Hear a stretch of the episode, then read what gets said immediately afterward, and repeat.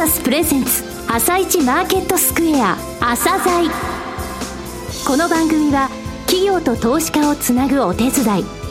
プロネクサスの提供でお送りします。皆さんおはようございます。アシスタントの玉木葵です。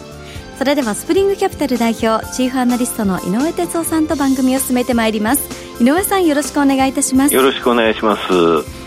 えー、さて井上さん今週もあ今日も楽しみなゲストをお招きしています今日ご紹介するのは証券コード8966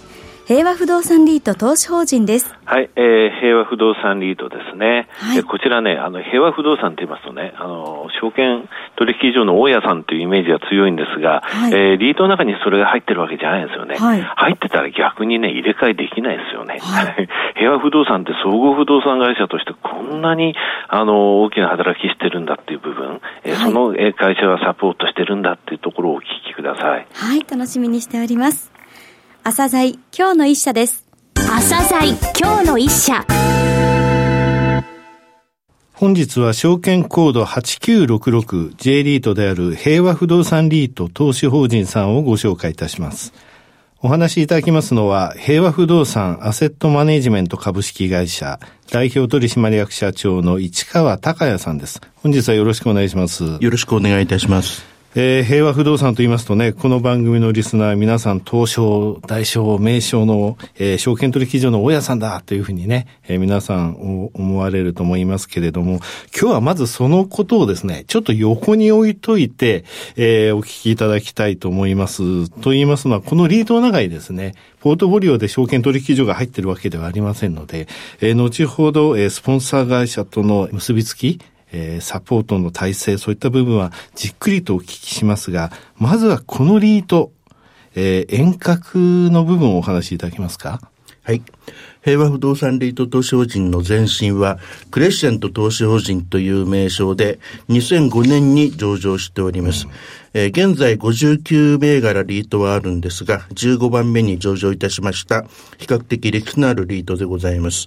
資産運用会社の株式を2009年10月に平和不動産が100%取得をいたしまして、いわゆるまあスポンサーチェンジで平和不動産がスポンサーになっています。はいその後、2010年10月に、同じく2005年に上場しました、レジデンス特化型のリートであります、ジャパンシングルレジデンス投資法人を吸収合併して、これを機に名称を平和不動産リート投資法人に変更しまして、現在に至っております。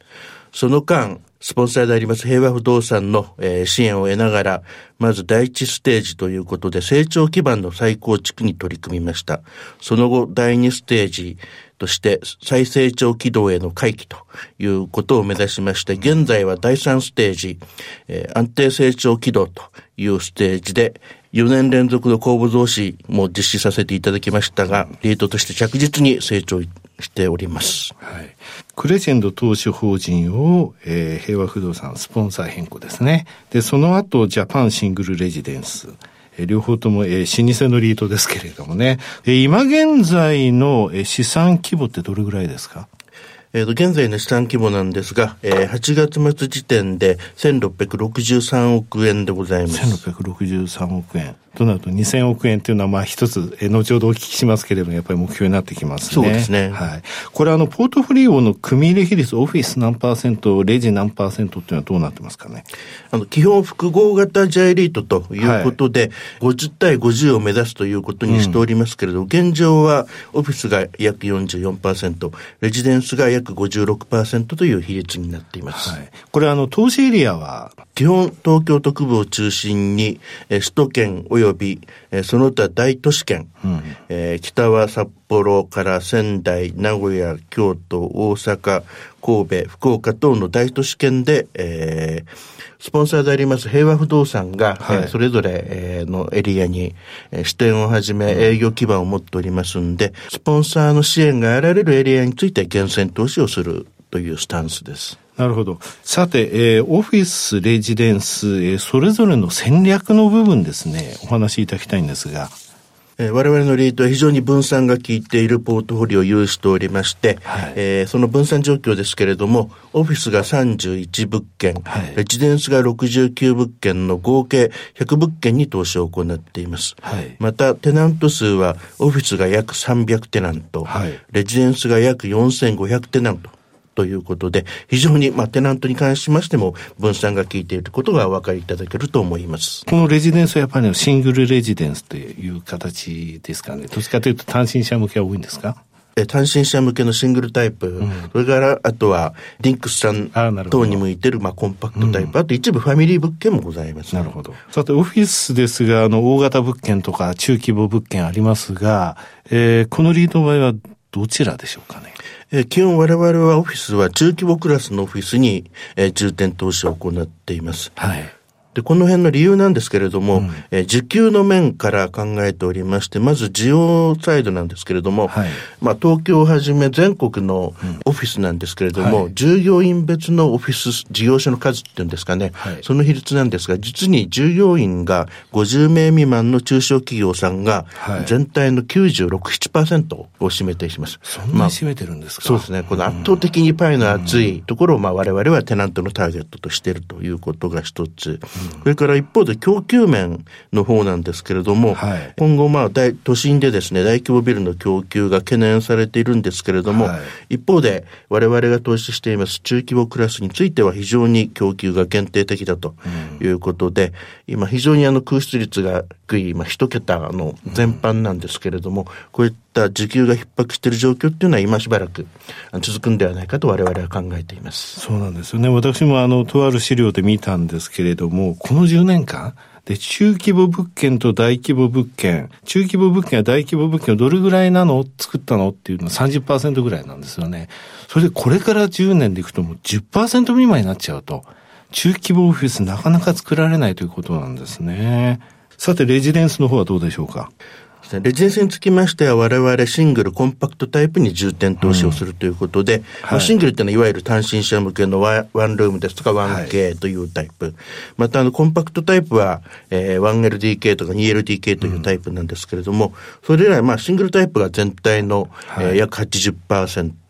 コンパクトタイプが全体の約15%、はい、でその他約5%がファミリータイプという構成になっています。はい、でまああの日本今人口が減少時代に突入していますけれども、まあ、我々がえー、投資をする上でのそのターゲットについては、あくまで単身世帯ですとか、はい、リンク世帯とか、そういった世帯ですので、はい、こういった世帯については、今後もこの世帯数が増えるというふうに予想がされているということで、やはり需要面を考慮して、えー、こういった投資を行っているというのが一つ。それと、えー、コンパクトタイプの方が、あの、面積が小さい分、ね、賃料が、単価が高く取れるということも理由の一つですね。面積あたりの単価が高いっていうことですね。すね。となると、あの、オフィスでは収益性を求めると。レジデンスでは安定性を求めると。この二つが融合しているリートです。そうです、ね、そういうことですか。景気のいい時にはどちらかというとオフィスに重点投資をして、こうアップサイドを狙っていく、はいうん、で、景気が悪くなってきた時には、どちらかというとレジデンスに重点投資をして、こう下支えをすると。そういったレートですね。物件の取得って順張り派、逆張り派ってありますが、御社の場合はまあ基本、あの、えー、投資ですので逆張りが基本になりますね。そして厳選投資ということですね。はい、はい。さて、お待たせしました。スポンサー会社であります平和不動産。えー、こちらの簡単なご説明とですね、サポート状況について、えー、お話しいただけますか？はい。あの、冒頭でお話しいただきましたように、えー、全国の証券取引所の大家ということで有名なんですけれども、証券取引所を中心とした貸しビル業以外にもですね、はい、えー、マンション等の開発分譲事業ですとか、うん、まあ、仲介事業、それからまあ、はい、我々リートのファンド事業ですね、はい、こういったものも、あの、手広く、えー、やっております、総合不動産会社ということでございます。うん、で、近年は、三菱地所さんと資本業務提携を行いまして、はい、えー、平和不動産の、えー、本拠地であります、日本橋兜町地区の再開発に取り組んでいるという状況です。で、まあ、あの、リートに関するサポートといたしましては、当然ながら一番やはり期待されるのは、パイプラインサポートということで、でね、有料な物件をリリートに入れてくれるサポートをいろいろな面ですね。はい、えー、例えば、平和不動産が、えー、開発して持っていた固定資産ですとか、うん、そういったものですとか、あとは、まあ、えー、外部から一旦平和不動産が取得して、うん、それをバリューアップした上で、こう、リートの方に入れてくれる。るうん、そんなような、えー、形で、有料な物件をリートに、えー、入れてくれてます。開発して管理して収益性がちゃんと上げられる高い状態になって、そしてリートにそれを売却してもらう、ね、ということですね。うんで、取得しました、えー、はい、物件につきましては、えー、オフィスを中心に PM 業務を、はい、平和不動産にさせることによって、えー、さらにあの高いパフォーマンスを発揮していく。なるほど。で、また、えー、ビルメンテナンスっていうんですかね、えー、現場の業務につきましては、うん、同じくグループ会社であります平和サービスに、えー、PM メンテナンスを行わせるというようなことで、まあ、平和不動産グループの持っている総合力、不動産力を全面的に活用して運用を行っております。えー、売った後もプロパティマネージメント業務、そして管理のところについても平和不動産の、えー、グループがきちんと責任を持ってやってくれてると。そういうことですか？はい、そうですね。うん、このリートの場合、これ政務ボート方式？はい。えっと、あの、平和不動産、まあ、グループで、我々運用会社も含めてなんですが、うんはい、えー、リート全体の14%弱の、えー、投資口を所有しておりまして、まあ、いわゆる政務ボート出資ということで、はい、一般の投資家、投資主様と同じ目線で、要はリートの方の支援をしているという形でございます。はい。えー、今後の取り組みについてお話しください。はい。えー、まず外部成長面なんですけれども、ご存知のように今、あの、売買マーケットは非常に過熱しておりまして、はい、えー、物件の価格が高騰しています。うん、えー、今、無理にこう物件を取得して規模を拡大をしていくというような状況ではないと我々は考えておりますんで、一方で、えー、物件を売却するには非常にいいタイミングということで、はい、今我々はあの入れ替え戦略に重点を置いています。利回りが低くて、まあ、今後その成長性が限られている物件ですとか、うん、えー、運用効率の悪い地方の小ぶりな物件、そういったものをこう売却して、逆に利回りのいい物件に入れ替えていこうということで、うん、入れ替えによって、えー、ポートフォリオの質ですとか、はい、収益性を高めていこうという取り組みに今は重点を置いています。はい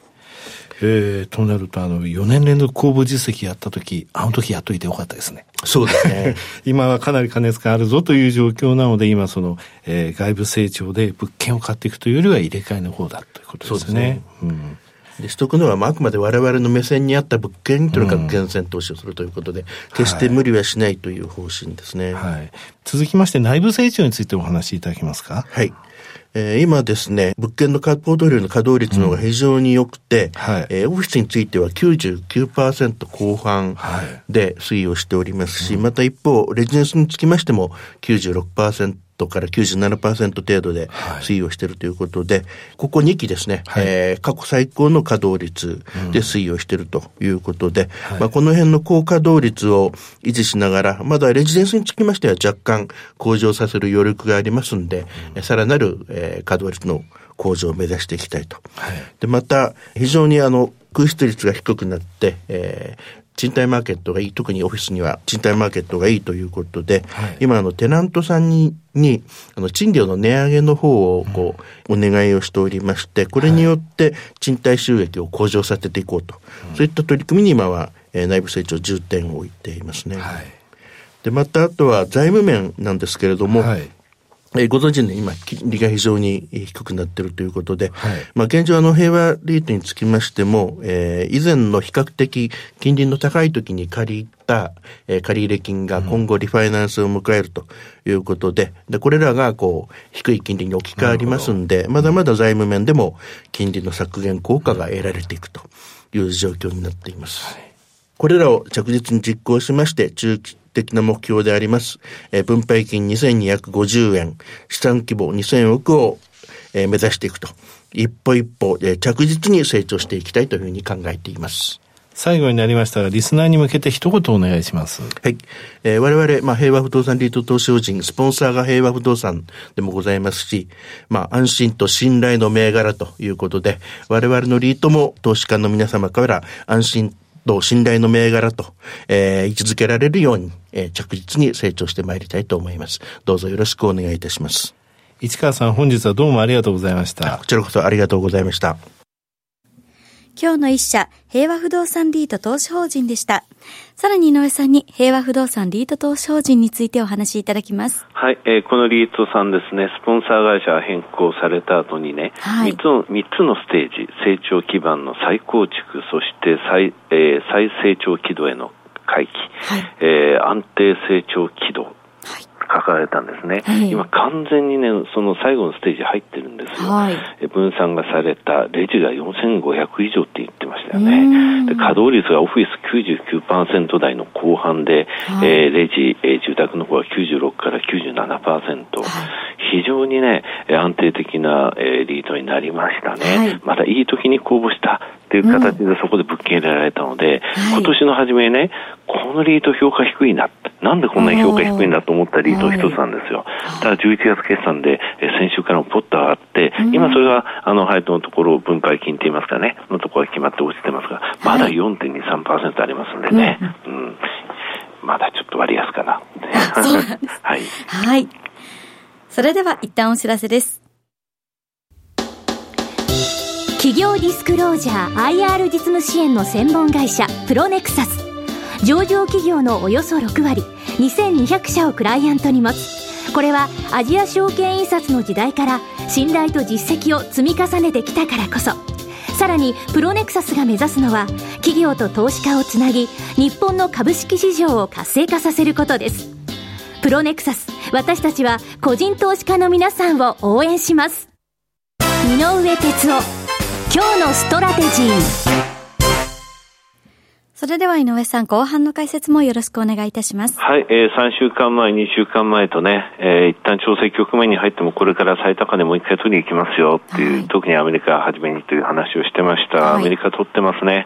うん、えー、おとといね、一瞬、あの、ダウ以外2つ指数落ちたんですが、やっぱりザラバでは3つ、3指数とも高値取ってたんですよね。うん、それは昨日の上昇。1%以上ダウが上昇するというか、動くのが、56日ぶりですよ。うん。ということなんですね。さて、そんな中で、日本、アメリカ、あの、ドル円のちょっと重しと、あと、えー、中国株の懸念している人多いんですけどもね、はい、先週木曜日、日本お休みの時に2%中国、えー、上海総合落ちたんですけども、うん、結論から言うと、あの、上海ショックって言いますか、2015年夏の下げの時にね、はい、この番組でもすごい解説したんですよ、需給の解説。えー、信用改ざんこんな重いよとかですね、はい、中国の方ですよ。あと、売買代金はなんでこれ、あの、アメリカの1.5倍も作っちゃってるの、時価総額3分の2なのにって、そういう話したんですが、今現在、一切その需給面から重しになるなっていうような材料を見つけられないんですよね。あんまりね、中国のその懸念って持つと、昨日も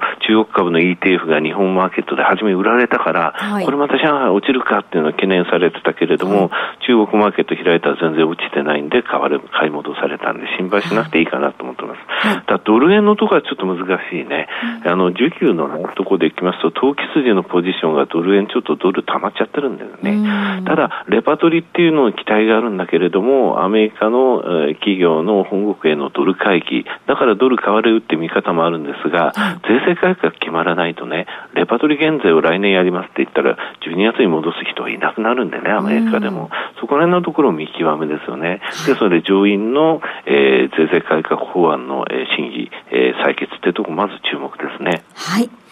井上さん、本日もありがとうございました。また来週もよろしくお願いいたします。